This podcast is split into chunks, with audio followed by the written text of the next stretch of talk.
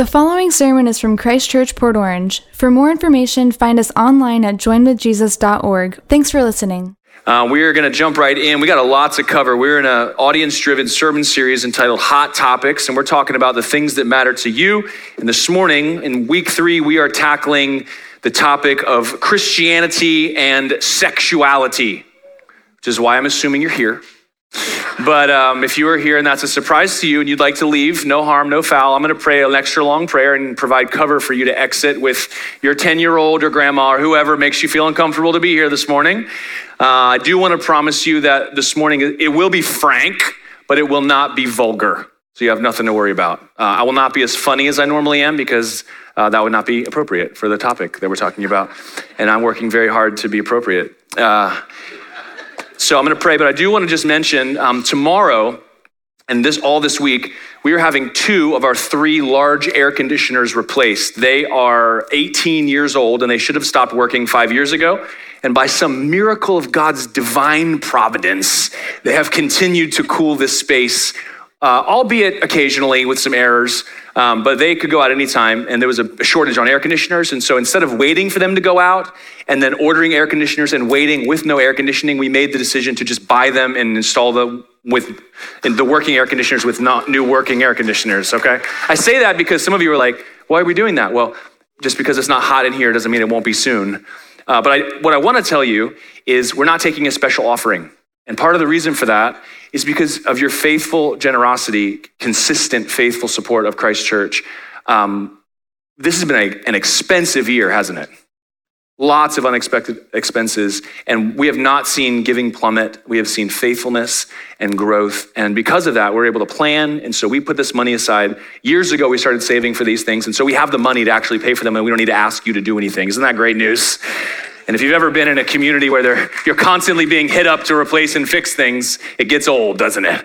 And so thank you for your faithfulness. It allows us to plan, and now we can replace our air conditioning. And next week, we can make sure that it's exactly the way I like it 68 degrees. Praise Jesus. We're gonna, we're gonna get Christ Church shawls for all of those of you who have low blood circulation and freezing hands. Anyway, uh, let's pray. God, we thank you for this day. We thank you that you are eager to meet with us. God, we pray that we would have eyes to see and ears to hear. Lord, as we consider this topic that is often neglected, uh, Lord, sometimes obscured, but is so important to the human experience. God, I pray that your Holy Spirit would speak to every heart. God, I thank you for your word which is so clear and simple on this topic. But God, I know that it meets convoluted and confused hearts and a darkened culture. And so I pray, Lord, that as we turn to your word, that it would function for us first and for our world as a light in a dark place. God, we thank you that you are the author of life and the giver of every good gift, and you have done what is necessary to redeem and restore every good gift. And I pray, Lord, that we would have hearts to receive it and a willingness to trust you and walk in what your word has spoken. Lord, as we lean in to hear what you have said, how you feel, and we hold that up against what our experience has been, what we desire, what we fear, God, what we're maybe angry about. Lord, I pray that your spirit and your word would do a work of healing would do a work of education, would do a work of inspiration. And ultimately, God, I pray we would have a beautiful picture of a good gift that you have given. Help us, we pray. In Jesus' mighty name.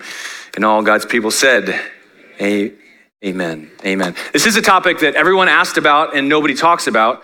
And so I wanted to just take a moment to um, tell you a little bit about what's going to happen next. I am going to give you a very, very short definition of what God says about sex. I'm going to give you a very short and memorable limit to what God says um, sex should be for and who it's reserved for. And then I'm going to show you that from the scriptures. And then, depending on how much time we have, I would like to kind of put forward for you some ways in which our culture get this very wrong and, unfortunately, the way the church, Christian people historically, have kind of overreacted or further obscured this topic. And I want to just acknowledge and address those. What I'm about to say is going to create more questions for many of you than answers. And so this is not in any way meant to be exhaustive, but it is important that we begin by answering questions regarding sexuality with the clearest teaching of Scripture and find God's heart. I also want to just want to acknowledge that God made us sexual beings. All of us. We are gendered and we are driven. And that is that is part of the human experience. We can pretend nothing happens like that in church. I don't know what you're talking about. but every one of us are sexual beings. Also, all of us got to where we are today through a life lived in a fallen and broken world. So, what I know now, what I know in this room, there are people who have suffered sexual abuse, who have been uh, neglected, I know that there are people who have desires that they wish they didn't have, uh, unwanted sexual behaviors. I know that there are people present who have suffered greatly, who are frustrated because of a longing that is unmet. I know that there is a broad experience in the realm of human sexuality. And the good news is is that God's word speaks to and addresses every single one of us. And that there is better news than you can imagine better even than answers to your specific questions. And so I want to jump right in and, and just give it to you clearly. You ready? We're going to see in the scriptures in just a moment that sex is a gift from God to be enjoyed between one man and one woman in a lifelong marriage covenant that most often results in children and the establishment of the family unit that is the building blocks of a prosperous society. So, this is the clear teaching of Scripture on what sex is. God has given this gift to humanity and purposefully and plainly placed limits around the gift of sex, quite close limits, so that if you understand the purpose and design of God's gift of sex, that you have two options as a human. Every human has two options to walk in God's sexual ethic, and that is to be married and monogamous, sexually active in your marriage, or single and celibate. And that's it. That is very, very clear in the scripture, and I will show it to you, but it is very unpopular. Unfortunately, it's not only unpopular out there, but it's unpopular in here. And so I am also aware that there are many, many, many people, even among us this morning, who are a- acting out their sex life in ways that do not fit inside of that small circle. And I just want to acknowledge that, and that is a human problem. And then we're going to look to the scriptures to address it. I mentioned in week one of Hot Topics that the only way for us to really come to some conclusions and agree with God is to put away our previously conceived ideology and to take on a Jesus centered worldview. And I gave you seven elements of that worldview. The first of those was creation. And most of the important questions you're going to ask about life have an origin story that's provided to us in the scriptures by God through the Holy Spirit in Genesis chapters 1, 2, and 3. And that's where we're going to start this morning. Genesis chapter 1, look at verse 26. Genesis chapter 1 tells the story of creation in 6 days and it culminates in God's crowning creation of mankind, Genesis 1:26. Then God said, let us make man in our image, after our likeness, and let them have dominion over the fish of the sea, and over the birds of the heavens, and over the livestock, and over all the earth, and over every creeping thing that creeps on the earth. And so mankind is made special, different than the rest of creation, in the image of God. We're made of the same stuff, but we have a, a specific blessing upon us, having been created in God's image. And then we get a poem that's made to be memorable that reinforces this reality, verse 27. So God created man man in his own image. In the image of God, he created him, male and female, he created them. And so here you have the dignity and value of human life, you have the gender binary, and you have the purpose of God in creation. Then you get the blessing of God, verse 28. And God blessed them and said to them, Be fruitful and multiply. And how does this happen? Through the gift of sex and fill the earth and subdue it, and have dominion over the fish of the sea and over the birds of the heaven and over every living thing that moves on the earth. And then at the culmination of chapter one, chapter two zooms out and then back in to the creation of man as male and female. And so if you read the end of chapter one, you get the whole creation narrative and you have Adam and Eve, man as male and female, and the whole thing's fulfilled. And you saw in chapter one, every time God made something, he saw that it was good, and it was good, and it was good, and it was good. Six times we see it was good, and then when it was all made together, it was very good. And then chapter two zooms into when God had made Adam, but had not yet created Eve. And what did he say? And it was not good that the man would be alone. And so, chapter two is actually the marriage chapter in the Bible. It culminates in verses 24 and 25, and it sets up for us context to understand man as male and female, the covenant that God makes in marriage, and the oneness that that marriage is meant to represent. It's not for itself only or the propagation of the species, but is a mini picture, a thumbnail of the union that God intends to have with humanity and the reunion that comes between God God and mankind through the person of Jesus. That is where this all goes. And sex is at the middle of that covenant and a part of that good gift. And so we read Genesis 2 24 and 25. Therefore, because of all of these things, a man shall leave his father and mother and hold fast to his wife, and they shall become one flesh. And this is the sex act. And the man and his wife were both naked and were not ashamed. And so you get this picture of perfection in the relationship perfect vulnerability, perfect acceptance, perfect knowledge, perfect uh, compatibility. It's right there because everything is as it should be. The man and his wife in this perfect relationship, in a triad with God who's present in the garden, a perfect people in a perfect place sharing the perfections of a perfect God. And it doesn't last very long. Because you get to chapter three, and Adam and Eve transgress the one rule that God gave them. One rule, just one. And what happened? They believed in a lie that there was something that was more desirable that God was keeping from them. And instead of trusting God, they distrusted his intent and they disobeyed his command and when Adam and Eve ate from the forbidden fruit of the tree of the knowledge of good and evil, they were immediately separated from God and his life giving spirit. And what happened? Look what it says in chapter 3 and verse 7. The eyes of both of them were opened, and they knew that they were naked. And they sewed fig leaves together and made themselves loincloths. This is the beginning of the evil fashion industry right here. And they heard the sound of the Lord God walking in the garden in the cool of the day, and the man and his wife hid themselves from the presence of the Lord God among the trees of the garden. And so you see Adam and Eve are hiding, they're covering themselves from each other. So their, their intimacy has been broken, and now they're hiding together from God, and that separation between God and man has crept in. Now, this is what I want to point out to you, and this is what I love about this passage.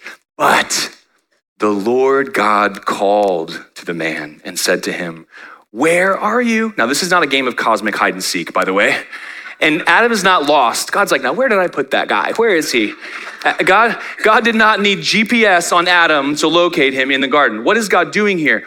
He is taking the initiative in a relationship towards someone who has just broken trust, disobeyed, and is hiding from him and distance from him. God, throughout the story, here and throughout the whole scripture, it's always God who's moving in our direction. We break things and run off, and God comes after us. We turn our hearts away from him, and he comes to fix them. We get ourselves into trouble, and he becomes the rescuer. This is the consistent story throughout the scripture. And so God comes and says, Where are you? And Adam said, I, I heard the sound of you in the garden, and I was afraid because I was naked, and I hid myself. Verse 11. And he said, Who told you you were naked? Have you eaten of the tree of which I commanded you not to eat? Now, are these the questions of an all knowing God? Or these are the questions of a good father? Just like any of you walking in to find your children stuffing their face with Oreos. Are you eating cookies? No. You have Oreo all over your face. No, I didn't. That was from the cat. You know? And so the story begins of a loving father pursuing children in a broken world. So, this is the foundation for the Christian sexual ethic, the Judeo Christian sexual ethic. But the scriptures do not at all shy away from the reality of sexual brokenness. In fact, when you just start reading the first few chapters of Genesis, you're going to get polygamy, incest, rape, prostitution, sex slavery, adultery, and homosexuality before you're halfway through the book. So the corruption of sex is on display, and the scriptures deal with it immediately. Throughout the Pentateuch, the first five books of the Bible, sometimes called the law, you're going to get multiple chapters on things that are re- pertaining to sexuality Exodus 22, Leviticus 18 and 20, Deuteronomy 21 to 23. All of these things list laws, uh, the uh, prohibitions against certain sexualities uh, in the Old Testament and for the Old Testament people. All of them carry a picture and a connotation, and they fill out this um, sexual ethic that I started with. But that doesn't disparage sex from its original good gift. In fact, there's a whole book in the Bible that's celebrating romantic love and the gift of sex in the covenant of marriage, Song of Songs. And it's a beautiful part of the scriptures. However, sex, because it is so good, it is also very powerful and therefore also dangerous. And so throughout the Proverbs, chapter 5, 6, 7, you get multiple uh, appeals of the danger of sexual temptation. And, and as humanity continues to grow and spread, you find almost unlimited aberrations of the gift of sex, all sorts of sexual evils, many of them described in the scripture, but not all of them. By the time you get to the New Testament, the New Testament writers use this word porneia to describe sexual immorality. It's basically, here's what God said is okay, and everything else, porneia, which is where we get the word pornography, videoing of sex acts. And so this is a very, very clear and consistent Christian, Judeo Christian sexual ethic. And Jesus reinforces this. I got a lot of people that push back. They go, that was the Old Testament. Jesus never talked about it, so, so it doesn't matter. We can do whatever we want. No, he didn't. He talked about it.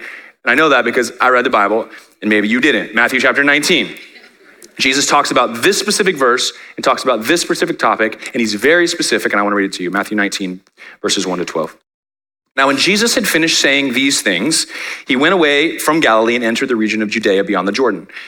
And large crowds followed him, and he healed them there. Now, listen, Jesus would say things that everyone would freak out about and disagree with and push back on, some things that made people even want to kill him.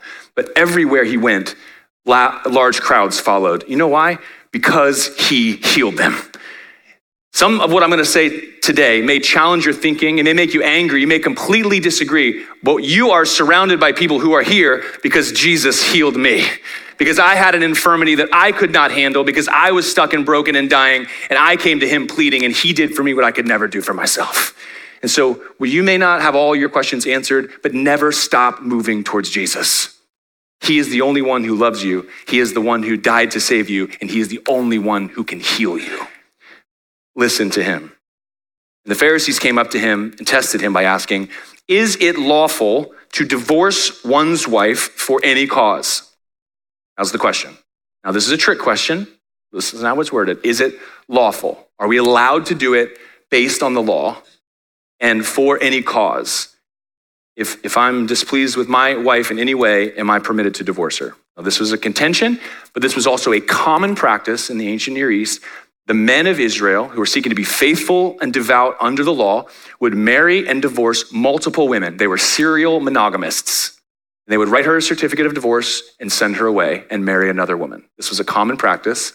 Some of the groups said it was wrong, and some of the groups said it was lawful. And so they're putting this to Jesus to see whose side he falls on. Jesus answered in verse 4 Have you not read? I love Jesus. Oh, you guys are the, the experts on the law. Have you not read? Did you not read the part? that he who created them from the beginning made them male and female and said, Therefore shall um, a man leave his father and his mother and hold fast to his wife, and the two shall become one flesh. Remember that part? We just read it. You know that part? Pretty famous part. Everyone should know that part. So they are no longer two, but one flesh. Why? Because of the covenant of marriage and the sexual union. They are now one with each other. What therefore God has joined together, let not man separate. That was his answer. They said to him, why then did Moses command one to give a certificate of divorce and send her away? Now, this was not, I don't think this was a genuine question. You could read it as, well, help us to understand then, Jesus, why there is this odd little law about sending this woman away. I think this is a, ha ha, gotcha, because we know a little caveat in Deuteronomy 22 that you're not thinking about, ha ha. That's, that's the tone you should hear this in. But listen to what Jesus says. Because of your hardness of heart, Moses allowed you to divorce your wives, but from the beginning, it was not so. And then he says, And I say to you, whoever divorces his wife, except for sexual immorality, unfaithfulness on her part, and marries another, commits adultery. Now, these are hard words. Now, two things I want to say, because somebody came up to me this first service asking this question. If you are divorced and remarried, are you in perpetual adultery? No, that's not what this is saying. Jesus is saying to people who saw themselves as law keepers and justified their evil because of these caveats in the law, and we're doing this evil thing, he's saying the thing you're doing is no different than adultery. When you are done with a woman and you send her away so you can have another woman, you're just a cheater. That's it. You're not honoring God in the covenant you made. You're not valuing this woman you're married to, and you are choosing someone else. You are an adulterer. That's what he is saying. This does not mean if you were divorced and remarried, you got to divorce the person you're with now and go back to the person you're with. In fact, and you guys are like, whoa, that's good. Actually, if you go back and read the passage Jesus is referring to, that's the context of the certificate of divorce. He's actually saying, Moses says, if you divorce your wife and she marries somebody else, you can never have her back. And it's a stopgap. It's meant to say, think about this because once she's gone, you don't have any access to her anymore. So that was the nature of this law. But when we're looking to justify our evil, we're not interested in the heart of a law, we're interested in the words, aren't we? And this is what Jesus was confronting. But this is the response of the disciples. You got to love their honesty. Verse 10. The disciples said to him, If this is the case, a man with his wife, it's better not even to marry. If I'm stuck with her forever, oh my goodness, this is terrible. Now, I know some of you, you're in church, so you didn't yell anything, but when I said that your options are to be married and monogamous or single and celibate, you're like, nah, I don't want to do either of those. The perimeter, the limits, God's limits to experience the blessing and the good gift of sex is in a lifelong covenant marriage between one man and one woman or nothing reinforced right here. And this actually applies to homosexuality, the transgender issue, uh, all the kind of things that our, our culture is facing. Listen to what he says in verse 11. But he said to them, Not everyone can receive this saying, but only to those to whom it is given. And so, for those of you who are not called to be in a sexual relationship, in the lifelong male female relationship in marriage, this is for you. There are eunuchs, somebody say eunuchs, this is a catch all word in the New Testament that would be anybody that doesn't fit the gender binary or the heteronormative uh, pattern. So, this is a person who is outside of the norm of a man and a woman in a lifelong relationship. There are eunuchs who have been so from birth. So, you're born either um, with ambiguous genitalia or not attracted to people of the opposite sex. Or they are eunuchs who have been made eunuchs by men. So you've been captured as a slave and castrated. So you're no longer sexual, have no sexual drive. And that was done so you could trust the people who were overseeing your busy work. And so this is a terrible, horrific practice. But this is now a person who's completely sterilized. And there are eunuchs who have made themselves eunuchs for the sake of the kingdom of heaven. People have devoted themselves to God and said no to sexuality completely, to live a life of celibacy um, depending on the power of the Holy Spirit to uh, not be driven by their own sexual appetites. Those are three, I wouldn't say comprehensive, but three categories of singles. And then Jesus says, let the one who is able to receive this receive it. And if you get into the New Testament letters, Paul's going to say, if you can't be single, then find a spouse and get married and enjoy a sexual relationship with that one person in the context of marriage, and that's it.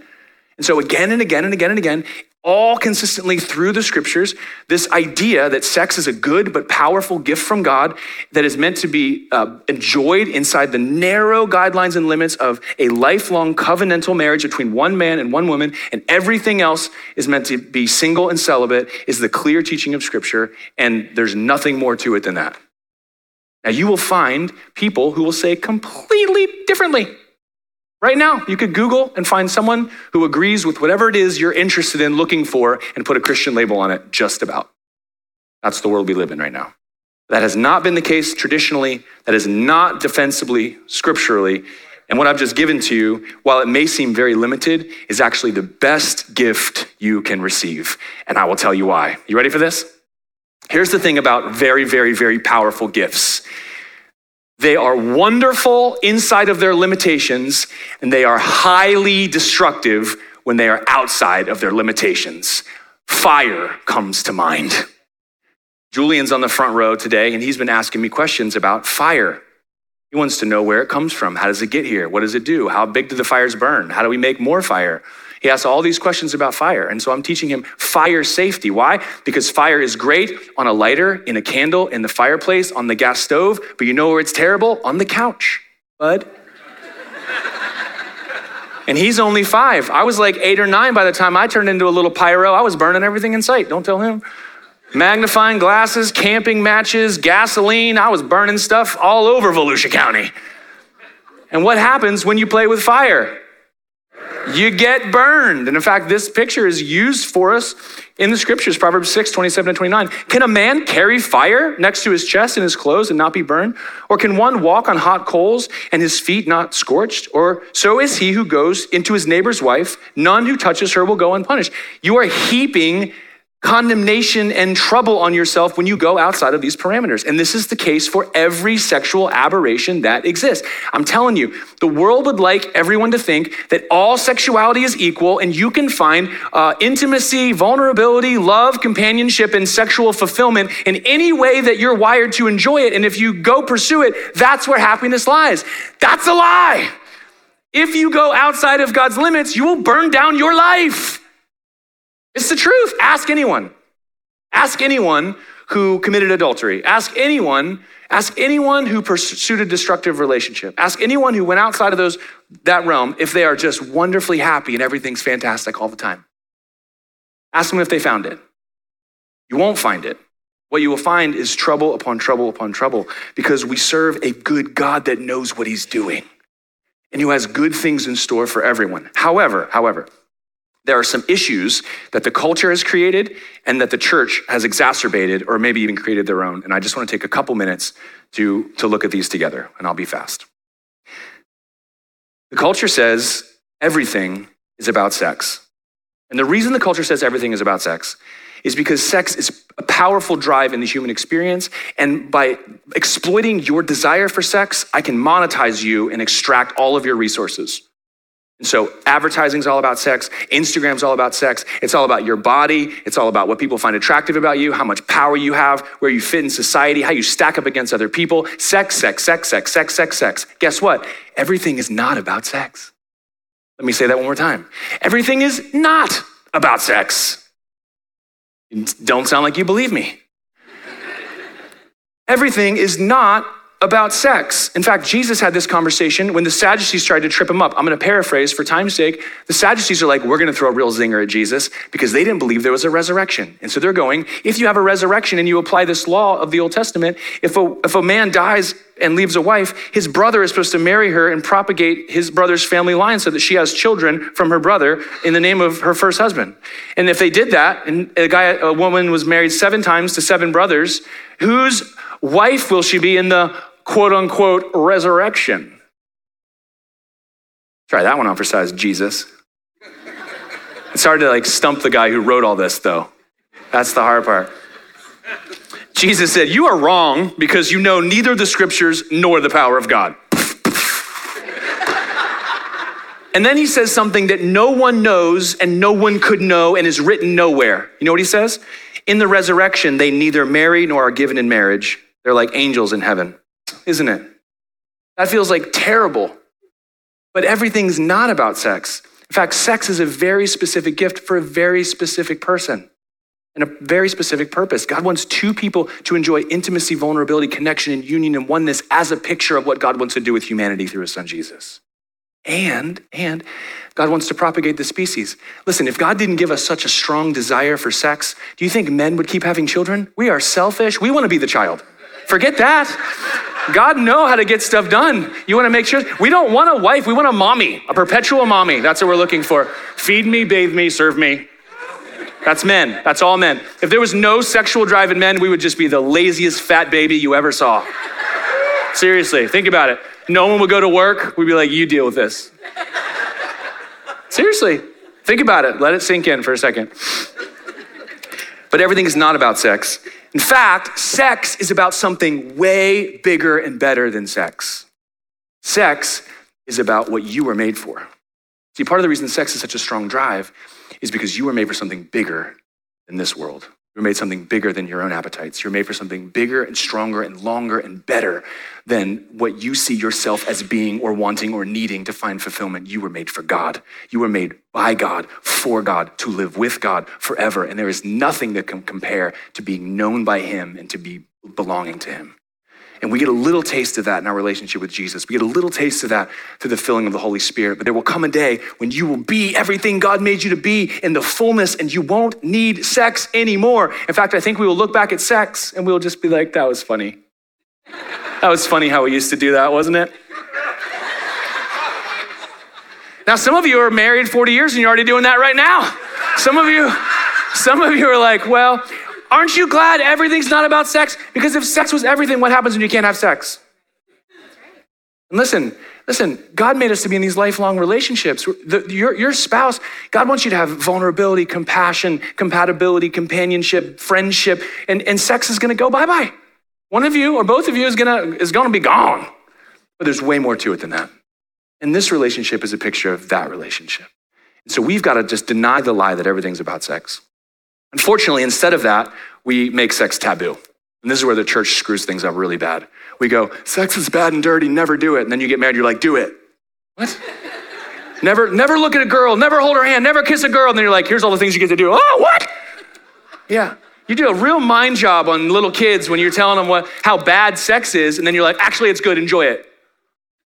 Great. Let's waste a decade trying to sort this out. You know what I'm talking about? The church has really messed this up. Listen, we do this thing where we go, I have a 13 year old, oh my gosh, what are they gonna do? They have a phone, their friends are gonna show them something in the locker room, and you build yourself up and you have a 90 minute conversation where you say all this stuff and their eyes are this big, and then you're like, let's never talk about this ever again. do you think that's gonna help anybody? No. Our, our kids, our teenagers, our 10 year olds now, the, all the stats are saying kids are being exposed to pornography by nine years old. Nine. Nine years old, the internet that wants to monetize them is, is teaching them what it is, and they're wrong about what it is. Their friends at school. Do you want your middle school kids' friends to be the ones educating them about what sex is? No. Forget the 90 minute conversation. You need to have 90 10 minute conversations, 9,000 10 minute conversations. Let's talk about it. Let's talk about it. Let's talk about what it is. Let's talk about why it's good. Let's talk about why it's dangerous. Let's talk about what it's for. Let's talk about what it's a bigger picture of. Do you see this? So we've got to be the sex educators for our children. It can't be taboo. I'm gonna move faster. Can you guys listen faster? If I talk faster, we're gonna run out of time.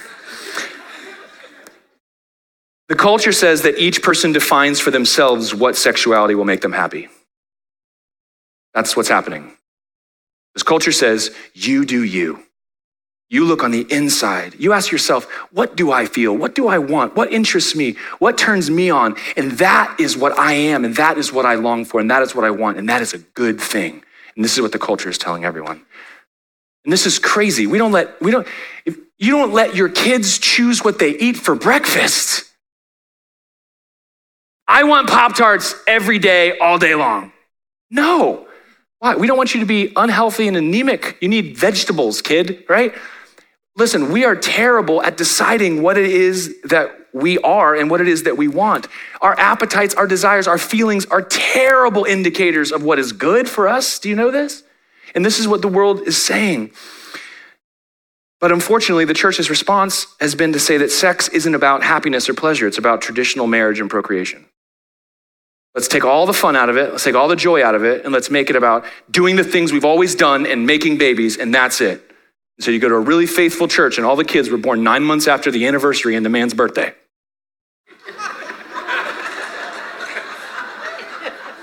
it's wrong. It's travesty. But listen, you, you will do a terrible job looking on the inside of you to decide what's best for you. This is why all of us need to look here to find out what God says we were made for. And to go to self, I have a problem right here that doesn't line up with this, but I trust you, and so I'm going with what you say.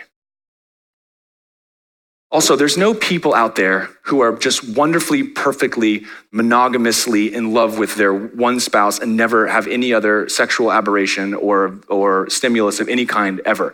And so, this idea that, that you're some aberration, this is where this polarity comes from. There's the normal and then the other. That's something that's created to control people, by the way.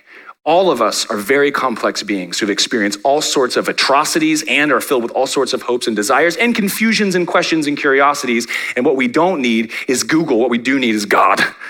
What we need is a father who says, Whoa, whoa, whoa, whoa, whoa, let me help you interpret what you're feeling and walk with you through it. Amen? We got time for one more. Uh, the culture says nothing is off limits as long as no one's getting hurt. Live your truth. This is what you're going to hear in the culture. Nothing's off limits. Sex, sexual limitations stifle your personhood. When you put these constraining religious uh, limitations, it, it, it, forces you to be something other than what you are. It's restrictive and awful and terrible. And you need to live your truth as long as no one gets hurt, which I think is so funny. No limits as long as no one gets hurt. That's a limit. You see that? In fact, all your limits become completely arbitrary. This is what happens. There is no such thing the, the only thing that's got uh, sexuality, live your truth, no limits, that's called raping and pillaging. That's what that is. And does anybody want that? Who's in, who's in favor of raping and pillaging? No, no, no. The world's appealing to you and saying all, all sexual limitations are bad. No, they're not. No, they're not. In fact, they're all, they're all good. And in fact, they're all present there, there I was listening to a, a, podcast, and I highly recommend it. It's called Christian Sexuality. It's a series of podcasts. It's especially helpful for your teenagers. Covers everything that we can't talk about in here. It's biblically based, very sound, multiple uh, contributors. But it was a Christian pastor and um, psychologist who was meeting with a polyamorous couple. So this is a monogamous couple who decided to spice up their sex life by bringing another couple into it. Because no limits, right? If they both were into it, then uh, what's the problem? There's no problem. You know why he was seeing them? Because the husband of one couple and the wife of the other started hooking up by themselves without the permission of the other two. And everybody was so mad. why? You transgressed the limits. You see that? If you think limits are bad, why does everybody feel so hurt when they're betrayed? Why, why is it that you feel just worthless when you're cheated on? Why? Because the limit is a gift from God. The gift is only a blessing when it's inside of the limit. And listen, if you're outside of the blessing, God's got bigger and better things for you. Sex is this temporary thing. It's not everything. And so we've got to we've got to deny the lie that nothing is off limits and accept God's good limits as a gift and then to enjoy the gifts that he gives inside the limitations that he gives them to us in. This is why porn is off limits, by the way, everybody. I have a whole, I took, the only way I could fit this in one sermon is I took out everything about porn. So now I have another porn message to give. That'll be exciting. but porn is 100% off limits. This is like the Pharisee going, yeah, but it's just porn, it's not cheating. No, it's cheating. It's totally cheating, and it's the worst possible thing you can do for your mind. Stop with the porn. Okay, I'll stop. No, you won't. You can't. That's the problem with porn. Do you see how this works? It's evil. And so when you say no limits, what ends up happening is you destroy yourself. You see this? So you not only need God's limits, but you also need God to stay inside God's limits. The fruit of the Spirit, self control. This is what's going to drive you to Him, but we got to be willing to talk about it. Okay, I got to wrap this up. Um, here's the problem the world says nothing's off limits, everybody do you. And the church says, no, no, no, there's limits. But then, but then we don't treat men and women fairly, and men's sexual misconduct is often more acceptable than women's. And that's super, super dangerous. And I got to say that out loud. A woman transgresses in any way, flirting, text message, emotional affair, and the whole thing explodes. Oh, boys looking at porn, eh, boys will be boys. No, it's not right. It's not right at all to say these limits exist and then only apply them to one side of the species. And if the church does this, you have no voice. We have no voice at all unless we're willing to say, this is what God said, and it counts for both men and for women. And then lastly, the culture says transsexual people's gender identity doesn't match their biological sex. So, transsexual people's gender identity doesn't match their biological sex. Now, here's the problem um, sex and gender were synonyms that were separated for the purpose of exploiting confused people. And then people were purposefully confused and then purposely exploited. Those two things have never not been the exact same thing. And so there is no difference between your gender and your sex. Now, there is such things as masculinity and femininity, and those are culturally defined. And so, people of a leftist bent seeking to control the masses and break down the traditional roles of marriage and family have tried to confuse people by saying if you don't fit the stereotypical gender ideology, then there, there's something about you that's not in keeping with what you're in. And so that is, used to be a disorder, and now it's celebrated. And it's crazy because if you look to see where this is happening, it's an epidemic that's happening in left leaning, ideologically driven centers of the country that are primarily blue and urban. And it's not happening where that ideology does not exist. And this whole transgender ideology is uh, uh, incredibly destructive. We're observing a sociological phenomenon that will be marked in history as a travesty of epic proportions. This, this transgender movement is inflicting and infecting our children. And there are adults who are complicit in the sterilization and the mutilation of young children, and it's got to stop. Somebody's got to stand up and say, This is evil. This is wrong. Is not okay. Listen, God says who you are, not how you feel. And listen, when you're a teenager, you feel all kinds of crazy stuff that goes away. I used to be one. How many of you raise your hand if you used to be a teenager? How many wonderful ideas did you have? How many, how many times did you question who you were and who, where you fit in and, and who loved you and where you would find a place? That is, I mean, middle school is a kind of hell, guys. And so stop trying to make life altering decisions right there. And parents, stop letting your sixth grader tell you what they are. That's your job.